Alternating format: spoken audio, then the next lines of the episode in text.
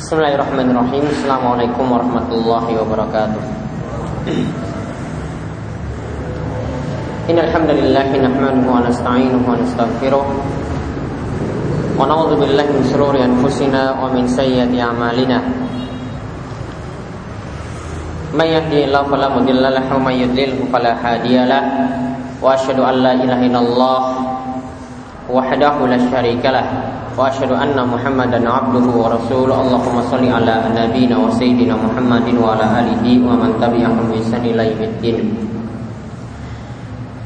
Taib uh, ikhwani fiddin wa akhwati fillah rahimani wa rahimakumullah.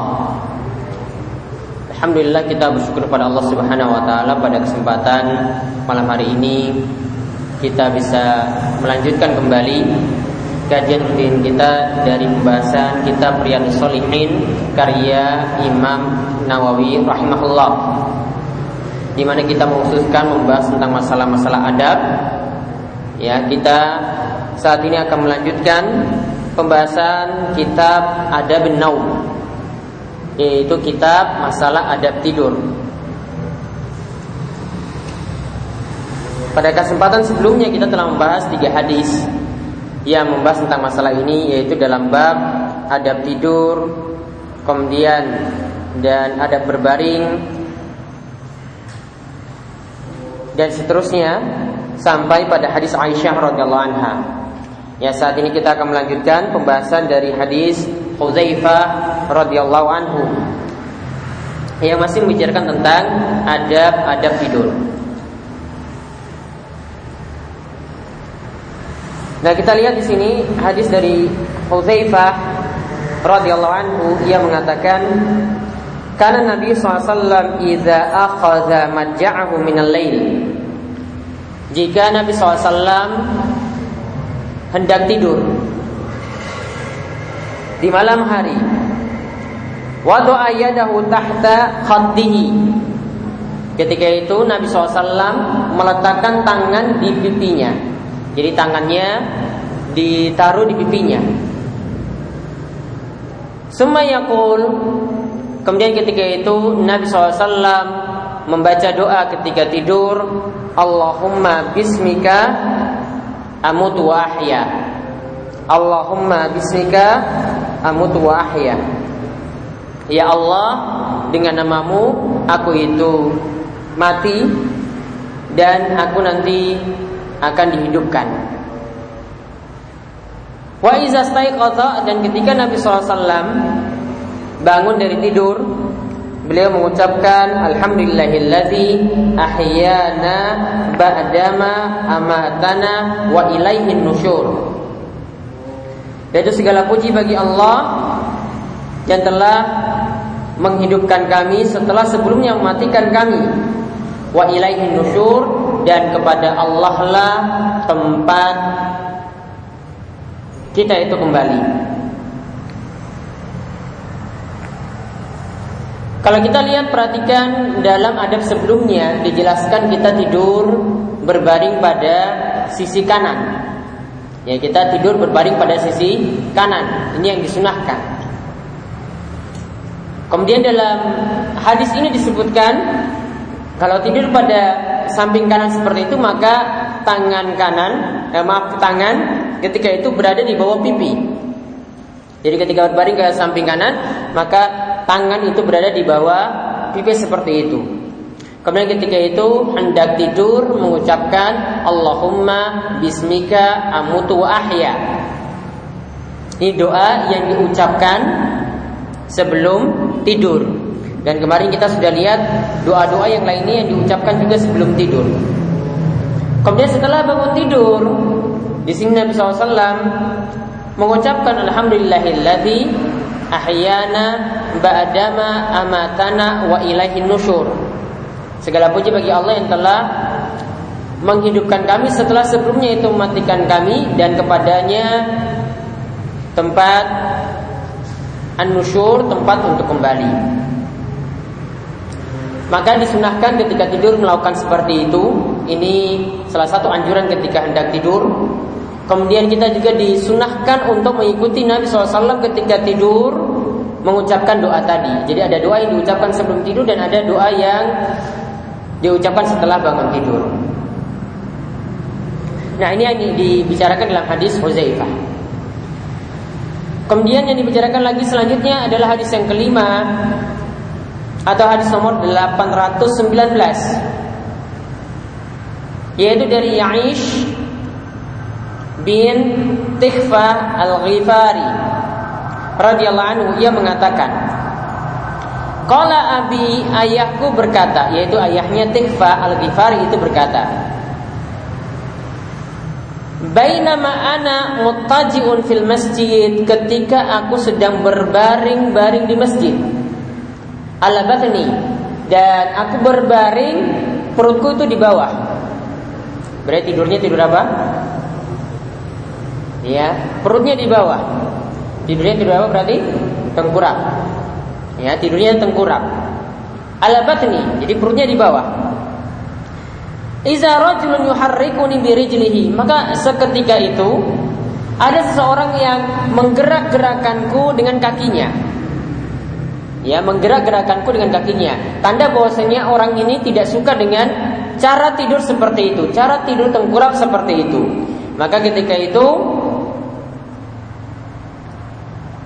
dikatakan dan yang menggerak-gerakkan kakinya tadi kepada uh, Tikfa al-Ghifari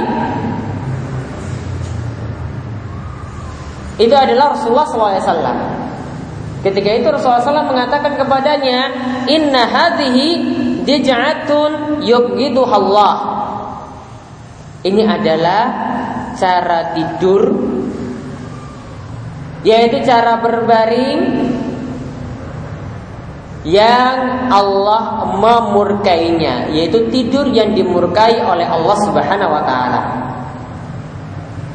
Kalau fanazartu maka aku ketika itu melihat ini siapa yang tadi gerak-gerakan kaki ini kakinya pada saat aku tidur. Maka ternyata fanazartu faiza Rasulullah SAW. Maka ternyata yang dilihat itu adalah Rasulullah Sallallahu Alaihi Wasallam. Hadis ini diriwayatkan oleh Abu Dawud dengan sanad yang sahih. Namun hadis ini dikomentari dhaif sanadnya oleh Syekh Al-Albani rahimahullah. Namun ulama yang lainnya masih tetap mem mempraktekkan hadis ini.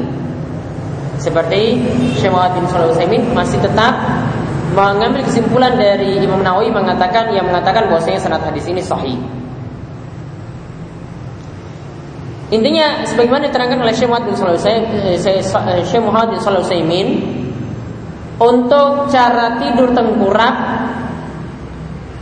kalau dilihat dari perkataan beliau, walaupun beliau tidak mengatakan secara tegas, cara tidur seperti itu makruh. Ya cara, cara tidur tengkurap hukumnya makruh.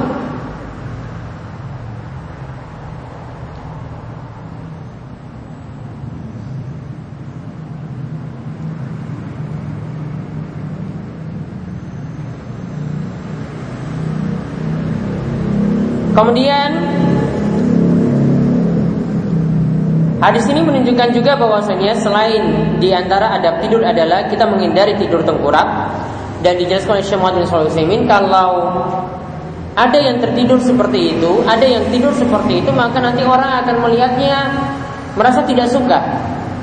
Ya, beliau katakan bahwasanya uh, kalau ada yang melihatnya itu jadi tidak senang. Ini kok cara tidurnya tengkurap seperti itu. Namun beliau katakan masih dibolehkan ketika dalam kondisi hajat.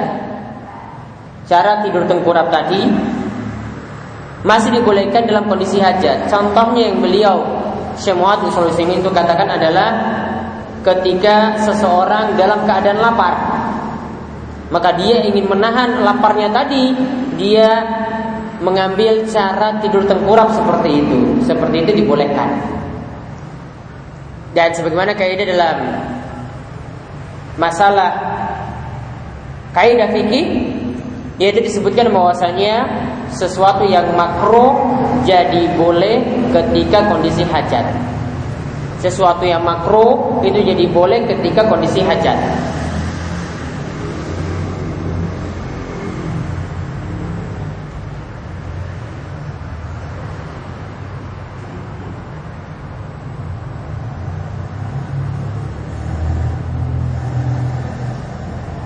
Nah, kemudian di sini juga menunjukkan bolehnya amar ma'ruf nahi mungkar. Bolehnya melakukan amar ma'ruf nahi mungkar ketika melihat ada yang melakukan kesalahan maka menegurnya. Kemudian di sini Nabi SAW itu menegur dengan kakinya. Maka di sini dilihat dari urf. Mungkin sebagian orang kalau menegur orang lain dengan kaki itu tanda tidak sopan. Namun di sini dilakukan oleh Nabi Shallallahu Alaihi Wasallam. Padahal beliau orang yang paling beradab, orang yang paling kita ketahui akhlaknya paling mulia, akhlaknya paling bagus. Namun Nabi SAW melakukan seperti itu. Maka di sini dilihat dari urf kebiasaan di masing-masing tempat. Kita tidak hukumi bahwasanya seperti itu tidak dibolehkan karena dicontohkan oleh Nabi SAW di sini. Maka perlu kita kondisikan ya cara menegur seperti itu di tempat masing-masing ya karena cara seperti ini juga tidak sampai derajat wajib cara menegur seperti itu. Kadang dengan cara yang lebih halus dengan cara menegur dengan lisan menegur dengan ucapan itu lebih mengena daripada menegur dengan menggunakan anggota tubuh seperti itu. Nah kemudian selanjutnya dan kita bisa simpulkan di sini berarti cara tidur ya apakah tengkurap apakah badannya itu seperti apa itu nanti akan semakin jelas nanti dijelaskan pada pada bab 128. Nanti akan beliau jelaskan cara tidur yang mana yang boleh, cara tidur mana yang tidak boleh.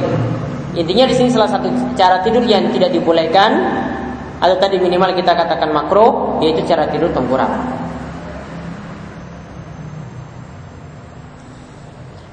Kemudian selanjutnya ada hadis dari Abu Hurairah, hadis ke-6 dalam bab ini yaitu dari Abu Hurairah radhiyallahu anhu ia mengatakan dari Rasulullah SAW di mana Nabi SAW itu bersabda.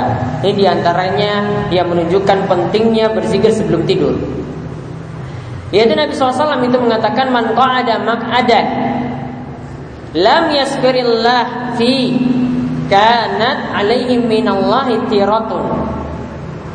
Siapa yang duduk dengan cara duduk tertentu lantas itu tidak disebut nama Allah jadi ketika dia bermajelis, dia duduk di suatu majelis, tidak disebut situ nama Allah sama sekali. Maka kanat alaihi minallahi tiratun, maka akan ditetapkan oleh Allah majelis tersebut itu adalah majelis yang tiratun kata Imam Nawawi di keterangan beliau beliau katakan tiratun itu maksudnya naksun maka dia akan mendapatkan kekurangan. Karena tidak disebut nama Allah dalam majelis tersebut. Ini termasuk majelis-majelis santai begitu. Ya kalau di situ kita melalaikan dari zikir kepada Allah atau tidak ada teguran dalamnya untuk mengingat Allah Subhanahu wa taala maka majelis tersebut adalah majelis yang sia-sia. Ketika kita duduk di suatu majelis bergaul, berteman, ya maka harus diperhatikan bahwasanya majelis tadi itu benar-benar majelis yang bermanfaat. Jangan sampai menyakiti hati kita, jangan sampai mengganggu ibadah kita, jangan sampai membuat kita itu lalai daripada kewajiban.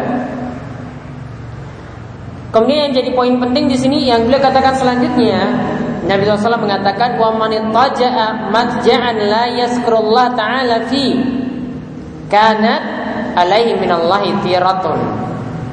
Dan barang siapa yang berbaring dengan cara tertentu, dia berbaring dan di dia tidak menyebut nama Allah. Artinya dia tidak membaca zikir ketika itu. Karena alaihi minallahi tiratun maka akan ditetapkan oleh Allah tidurnya tadi itu ada kekurangan.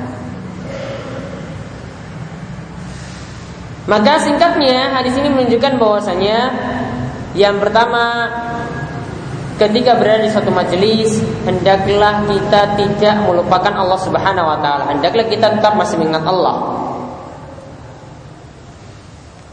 Kemudian faedah yang lain yang kaitannya dengan tidur di sini juga mengajarkan kepada kita kalau kita hendak tidur maka ingatlah untuk berzikir.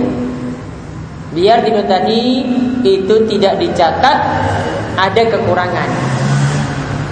Nah inilah hadis yang keenam yang membicarakan tentang adab-adab tidur. Kesimpulannya yang bisa kita simpulkan dari adab-adab tidur yang di sini beliau bawakan, ya nanti sebagiannya nanti akan dijelaskan pada bab selanjutnya. Yang pertama kita bisa lihat dari hadis yang pertama dari hadis Al Barra bin Azib bahwasanya disunahkan tidur dengan berbaring pada sisi kanan dan disunahkan menghadap kiblat. Dan kemarin sudah dijelaskan oleh Syekh Muhammad bin kalau kita mau memilih posisi tidurnya itu menghadap kiblat ataukah berbaring pada sisi kanan misalnya tidak bisa memilih kedua-duanya, maka kata beliau berbaring pada sisi kanan itu lebih utama. Ya berbaring pada sisi kanan itu lebih utama. Karena inilah yang dicontohkan oleh Nabi SAW di sini secara langsung. Nah, adapun kalau kita mampu melakukan kedua-duanya, yaitu berbaring pada sisi kanan dan menghadap kiblat, berarti nanti kepalanya sebelah utara, kakinya sebelah selatan. Dan tadi adab yang kedua berarti adalah meletakkan tangan di bawah pipi ketika tidur. Ya meletakkan tangan di bawah pipi ketika tidur. Itu adab yang kedua. Kemudian adab yang ketiga membaca zikir yaitu doa sebelum tidur. Membaca doa sebelum tidur seperti tadi. Yang ringkas yang paling ringkas adalah Allahumma bismika amutu wahya atau yang kemarin yang panjang yang terdapat pada hadis yang pertama Allahumma aslamtu nafsika ilaika wa wajhi ilaika dan seterusnya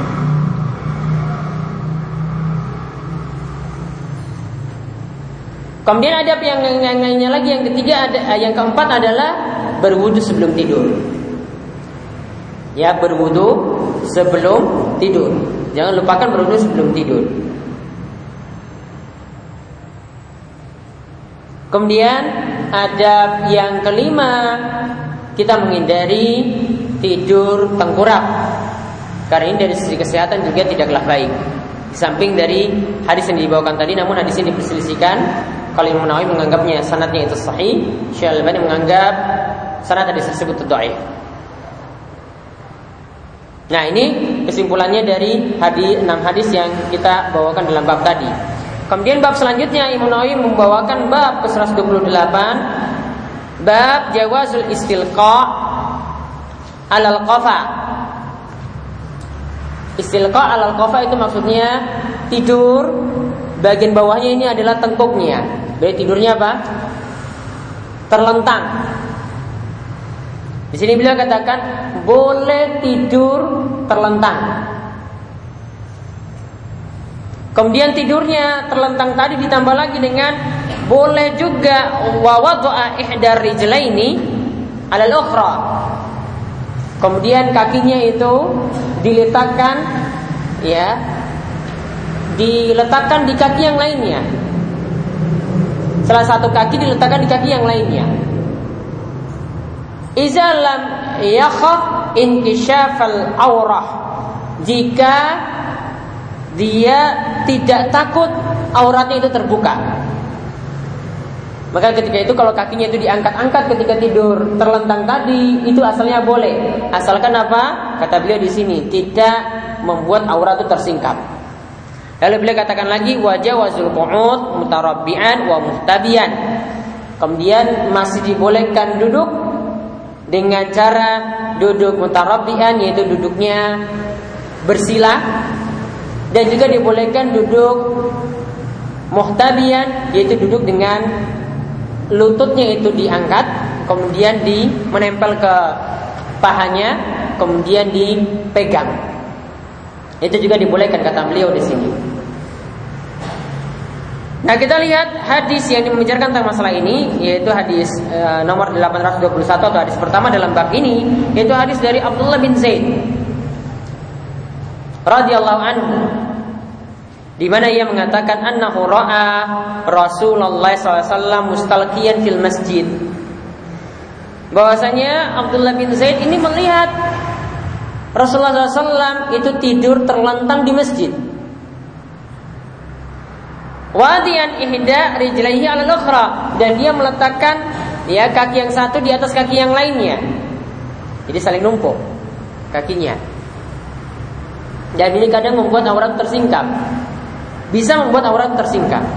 Namun Nabi SAW tidur seperti itu. Ini menunjukkan bolehnya. Hadis ini mutafakun alaih diriwayatkan oleh Imam Bukhari dan Muslim.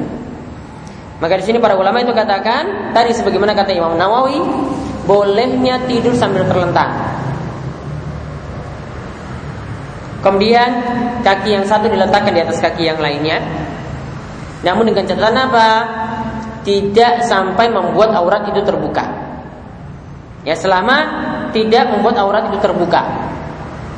Nah, dikatakan oleh Syekh Muhammad bin Sulaiman kalau ya dia itu tidurnya dia tidak dia tidak pakai dia cuma pakai sarung saja, maka jangan tidur seperti itu. Jangan sampai mengangkat salah satu kaki di atas kaki yang lainnya, nanti auratnya terbuka. Namun kalau dia tidurnya ya di di dalam sarungnya itu ada celana lagi, ya maka tidak ada masalah dia tidur seperti tadi. Nah itulah dalil yang menunjukkan bolehnya tidur terlentang. Nah kesimpulannya cara tidur tadi apakah terlentang tengkurap ya cara tidur itu ada tiga macam kata Syekh Muhammad bin Cara tidur itu ada tiga macam. Yang pertama, yang paling afdal, yaitu tidur berbaring pada sisi kanan. Ya, berbaring pada sisi kanan. Kemudian cara tidur yang kedua, ini tidur yang dibolehkan, yaitu tidur terlentang. Termasuk juga kata Syekh Muhammad bin Sulaiman di sini adalah tidur berbaring pada sisi kiri. Ini masih boleh. Karena tadi kita bahas tuh abdoliyah. Jadi tidur berbaring pada sisi kiri juga masih boleh. Kemudian yang ketiga, tidur yang terlarang itu adalah tidur tengkurap.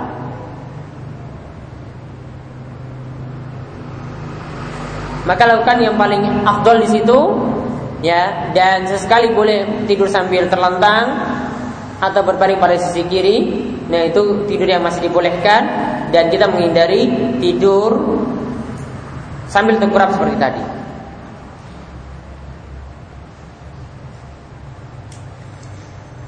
Kemudian hadis yang berikutnya dari Jabir bin Samurah radhiyallahu anhu. Hadis kedua dalam bab ini. Ia mengatakan karena Nabi SAW Iza sallal fajra. Yaitu Nabi SAW ketika melaksanakan sholat subuh. Tarabba'a fi majlisihi hatta tatlu asyamsu hasna. Maka setelah beliau melakukan sholat subuh Beliau duduk tarabba'a. Beliau duduk bersila dan beliau duduk di tempat sholatnya tadi, di majlisi, di tempat duduknya tadi, sampai matahari itu terbit dengan cerahnya. Matahari terbit dengan cerahnya, yaitu sampai terang, baydah. Artinya cerah ketika itu. Artinya sudah agak tinggi beliau duduk. Maka di sini yang dimaksud oleh Imam Nawawi tadi bolehnya duduk bersila. Menjadi dalil bolehnya duduk bersila. Dan asalnya segala macam duduk itu dibolehkan. Nanti ada duduk yang terlarang nanti akan disinggung oleh Imam Nawawi. Namun asalnya segala macam duduk itu dibolehkan. Kemudian di sini juga menunjukkan istihbab al-maqus ba'da salatil fajr yaitu disunahkan duduk di masjid setelah sholat subuh. Bagi yang tidak punya keperluan dan dia bisa duduk ketika itu dia duduk sampai matahari itu meninggi. Kemudian melaksanakan sholat yang disebut dengan sholat Isra yang di mana dikatakan oleh Nabi SAW siapa yang melaksanakan sholat subuh di masjid kemudian dia duduk di uh, di masjid tempat tersebut tempat dia itu sholat sampai matahari itu meninggi matahari meninggi itu kira-kira 15 menit setelah matahari terbit jadi jangan tanya jam karena matahari itu terbit itu berbeda-beda. Tempat satu tempat dengan tempat yang lainnya juga berbeda-beda. Jadi perkiraannya 15 menit setelah matahari terbit, lalu dia melaksanakan sholat dua rakaat. Ini disebut dalam hadis Ibnu Abbas dengan sholat Isra. Maka pahalanya apa? Kata Nabi SAW dia akan mendapatkan pahala hajan wa umrotan dia mendapatkan pahala haji dan umroh tamatan tamatan tamatan. Pahala haji dan umroh yang sempurna yang sempurna yang sempurna. Mendapatkan pahalanya. Walaupun dia tidak pergi berangkat haji dan umroh namun dia mendapatkan pahalanya. Jajatan di sini yang perlu diperhatikan kalau dikatakan mendapatkan pahalanya ini bukan berarti gugur kewajiban haji dan umrahnya. Tetap ada kewajiban haji dan umrahnya itu cuma mendapatkan pahala haji dan umrah. Nah ini yang dipajarkan dalam hadis Jabir bin Samurah. Kemudian selanjutnya adalah hadis yang ketiga dari Ibnu Umar radhiyallahu anhu ia berkata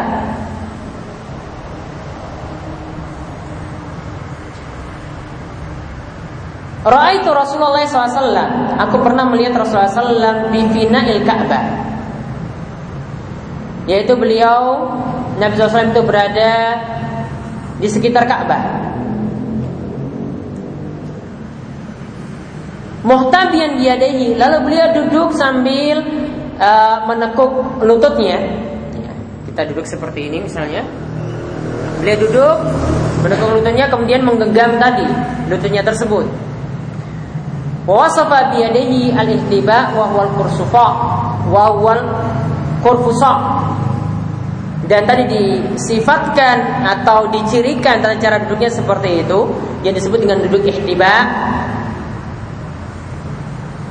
Ya, tadi lututnya itu dilipat kemudian menempel pada pahanya dan ini disebut dengan duduk kurfusa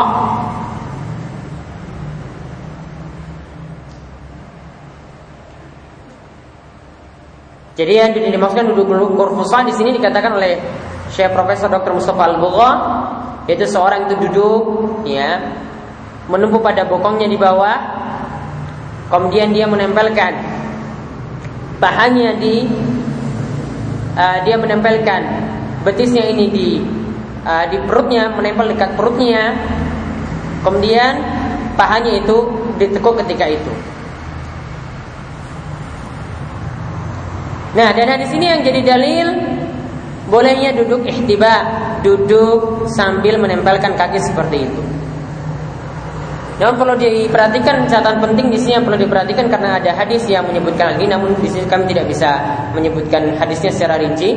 Itu adalah larangan duduk seperti ini ketika saat khutbah Jumat. Yaitu bagi para jamaah, yaitu dilarang duduk dengan uh, ihtiba seperti tadi yang menempelkan lutut seperti itu itu dilarang ketika khutbah Jumat.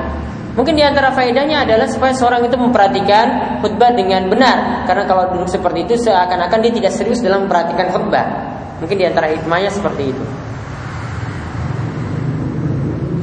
Nah, jadi ini adalah menunjukkan juga salah satu bentuk duduk yang dibolehkan adalah duduk ihtibat tadi seperti itu. Kemudian dijelaskan lagi dalam hadis yang keempat, ya, menjelaskan tentang cara duduk yang sama seperti hadis Ibnu Umar tadi, yaitu hadis dari Qailah binti Makhramah radhiyallahu anha. Di mana ia berkata, "Ra'aitu Nabi wasallam wa qa'idun al-qurfusa."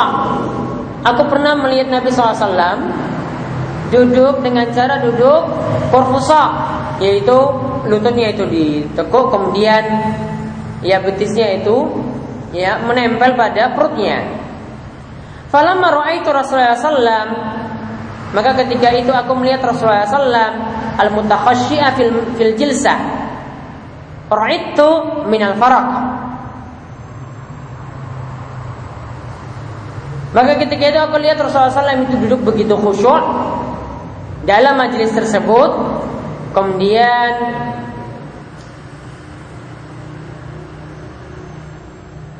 Dan aku takut ketika itu ingin memisahkan ya atau ingin mengganggu beliau ketika beliau duduk seperti itu.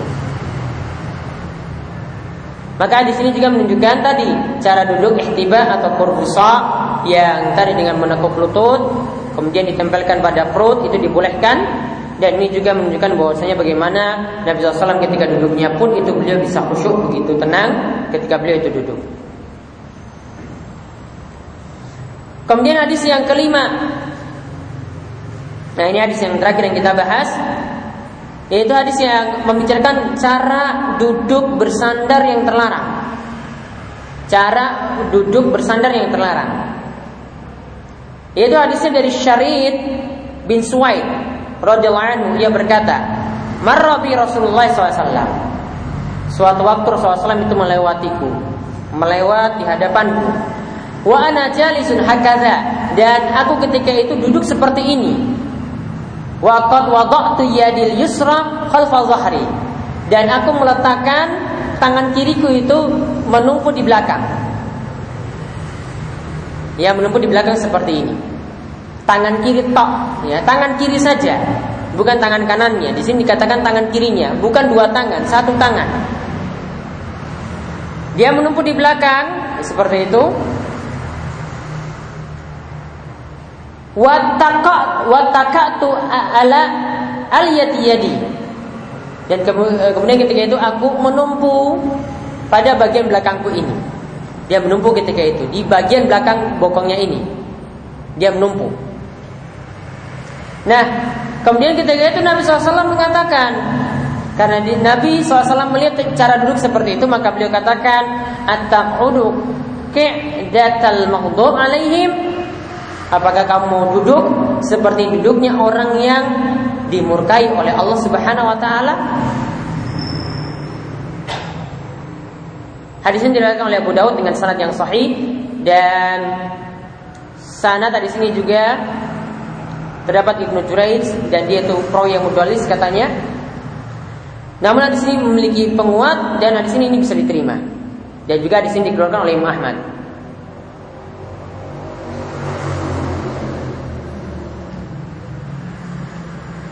Maka tadi kita lihat cara duduk ada yang dibolehkan. Yaitu tadi cara, duduk bersila. Kemudian cara duduk ihtiba yaitu dengan menekuk lutut. Ini cara duduk yang dibolehkan. Namun ada cara duduk yang terlarang. Jadi kita bisa bagi cara duduk itu dua macam. Artinya yang pertama, asal segala macam duduk itu dibolehkan. Contohnya tadi yang disebutkan oleh Imam Nawawi beliau bawakan hadis tentang cara duduk bersila kemudian duduk dengan menekuk lutut tadi. Ini dibolehkan. Dan bentuk duduk yang lain juga dibolehkan. Bentuk duduk yang lainnya juga dibolehkan. Namun cara duduk yang terlarang, nah ini dengan cara duduk bersandar pada tangan kiri. Ini adalah cara duduk yang terlarang. Ya, cara duduk yang terlarang seperti dicontohkan tadi. Ingat, yang bersan yang jadikan tumpuan sini adalah tangan kiri. Tidak dengan dua tangan. Kalau dua tangan dibolehkan. Kata Syekh Muhammad bin itu dibolehkan. Kalau dengan tangan kanan masih boleh. Karena sifat atau yang dicirikan dalam hadis ini adalah dengan tangan kiri. Maka kita amalkan tekstual. Ya kita amalkan tekstual seperti itu. Tangan kirinya bukan di depan, tapi tangan kirinya jadi tumpuan di belakang. Maka hadis ini dengan tegas Bahkan dikatakan oleh Syekh Abdul Musin al duduk ini bukan duduk yang makruh, namun duduk yang haram. Dikatakan ini duduk yang haram. Karena dikatakan ini duduknya orang yang makdum alaihim. Ya, begitu juga ditegaskan oleh Syekh Abdul Aziz bin Bas. Ya, jadi ini adalah duduk yang haram. Ini bukan duduk yang makruh. Karena dalilnya tegas. Diancam seperti itu. Kemudian hadis ini juga menunjukkan dilarangnya tasyabbuh yaitu menyerupai duduk orang-orang yang dimurkai dan dimaksudkan dengan makhluk makhluk alaihim di sini adalah orang-orang Yahudi.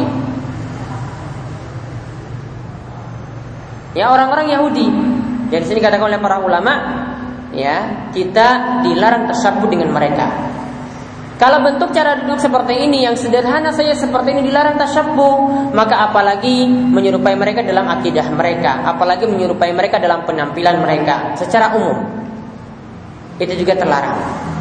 Ya secara umum itu juga terlarang dan Syaikhul Islam Ibnu dalam kitabnya Iqtida Siratal Mustaqim itu membawakan dalil-dalil di antaranya adalah hadis ini untuk menunjukkan larangan tasyabbuh atau menyerupai non muslim.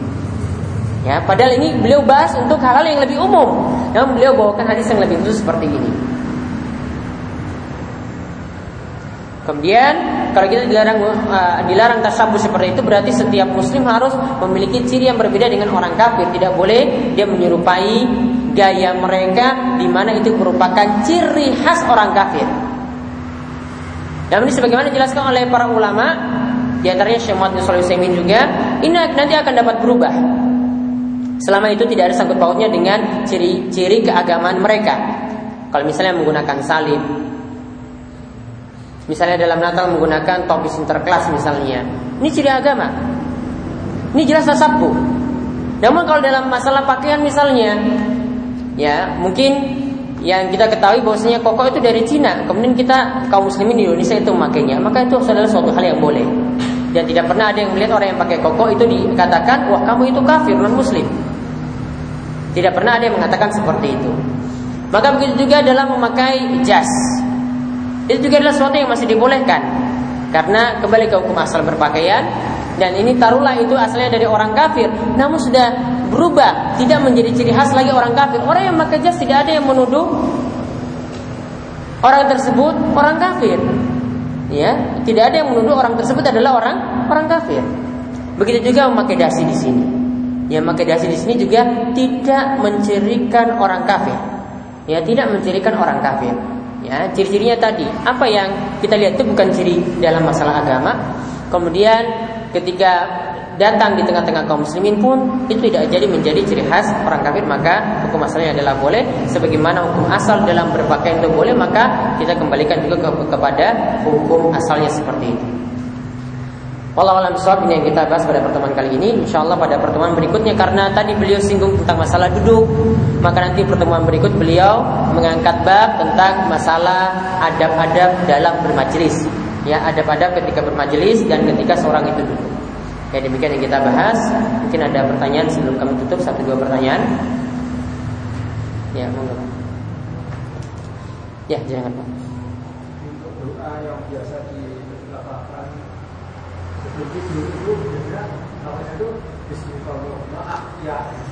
Bisa dengan dua lafaz seperti itu. Satu riwayat menyebutkan Bismika Allahumma ahya wa amut. Bisa juga dengan amutu ahya. Saya tidak bisa merojikan di sini karena riwayat yang tadi juga riwayat yang kuat karena diriwayatkan oleh Imam Bukhari. Ya, sebagian ingin merojikan, namun bagusnya tetap semua riwayat kita terima. Karena kalau ingin merojikan atau ingin menguatkan, disebutkan alasannya itu kenapa kok uh, dari sisi hadis atau dari sisi usul fikih kenapa dirojikan seperti itu. Intinya kalau ada riwayat yang berbeda seperti itu boleh mengamalkan kedua-duanya. Ada lagi yang lainnya?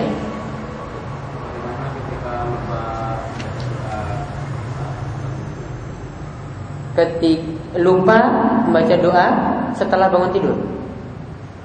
Kalau dari sisi hukum tidak tercela, dia tidak terkena dosa juga, namun dia meninggalkan satu amalan yang disunahkan. Dia luput dari satu amalan yang sunnah.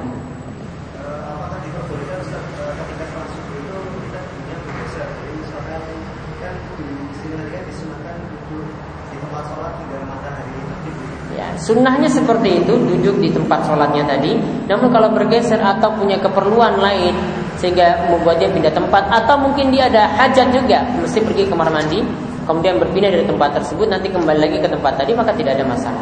Intinya di situ tidak keluar dari masjid. Dia masih tetap di masjid sampai matahari itu meninggi. Baru dia laksanakan sholat isra tadi. Kita tidur itu tidak boleh seolah kita tersingkap padahal kita tidur di kamar kita atau kita tidur sama Masalah aurat, ya aurat, ya sebagaimana uh, Imam Nawawi itu jelaskan di ini juga jelas oleh ulama Syafi'iyah bahwasanya aurat itu nanti ada aurat yang untuk diri kita sendiri. Dan ada aurat dengan pasangan kita. Maka ketika kita tidur misalnya aurat itu tersingkap dan di mana itu aurat untuk diri kita sendiri, ya maka tidak ada masalah ketika itu ada aurat yang terbuka, apalagi dengan pasangan saja. Ya apalagi dengan pasangan saja maka tidak ada masalah apalagi ketika itu tidak sengaja ketika tidur. Namun asalnya memang ketika kita tidur dan di situ mudah orang lain itu masuk, maka sudah sepatutnya kita menggunakan pakaian yang pantas yang tidak sampai membuat aurat kita terlihat oleh orang lain. Jadi asalnya dibolehkan apalagi cuma dengan pasangan. Adapun pendapat yang mengatakan bahwasanya aurat e, sesama pasangan itu tidak boleh dilihat, ini adalah pendapat yang baik ya dan juga dia tidak boleh melihat aurat sendiri seperti pendapat dari mazhab Syafi'i. Ini juga adalah pendapat yang doif tidak berdalil. Jadi pendapat dari mazhab Syafi'i juga ada yang berpendapat aurat sendiri tidak boleh dilihat. Itu pendapat yang tidak berdalil. Ada lagi yang lain?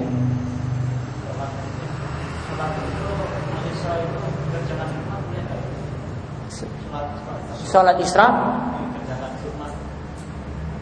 Tekstual hadis katakan orangnya sholat di masjid, kemudian duduk di situ, kemudian tunggu sampai matahari meninggi. Yang dibolehkan ini sebagaimana fatwa dari Syekh Abdul Aziz bin Bas cuma pada wanita. pada wanita karena sholat wanita itu adalah di rumah maka ketika dia setelah sholat subuh dia diam di tempat sholatnya sampai matahari meninggi kemudian dilakukan sholat isra ketika itu dia dapat pahala karena asalnya sholat wanita itu di rumah jadi Syekh Syabdul bin Bas berfatwa seperti itu namun kalau laki-laki tidak laki-laki dia diperintahkan untuk melakukan sholat di masjid dan sholat isra tadi baginya tetap didapati ketika dia di masjid dan ingat kami beri catatan sholat isra itu sama dengan sholat duha Sholat dua yang dikerjakan di awal waktu. Jadi kalau seorang sudah kerjakan sholat isra, dia tidak dia boleh tidak sholat duha lagi. Kalau dia sudah sholat isra juga, dia masih boleh sholat duha. Karena sholat duha menaruh pendapat yang lebih kuat, tidak dibatasi jumlah rakaatnya. Nah ini demikian yang kami bahas. Mudah-mudahan bermanfaat. Ya, subhanakallahumma bihamdika. Asyhadu an la ilaha illa anta. Astaghfiruka wa atubu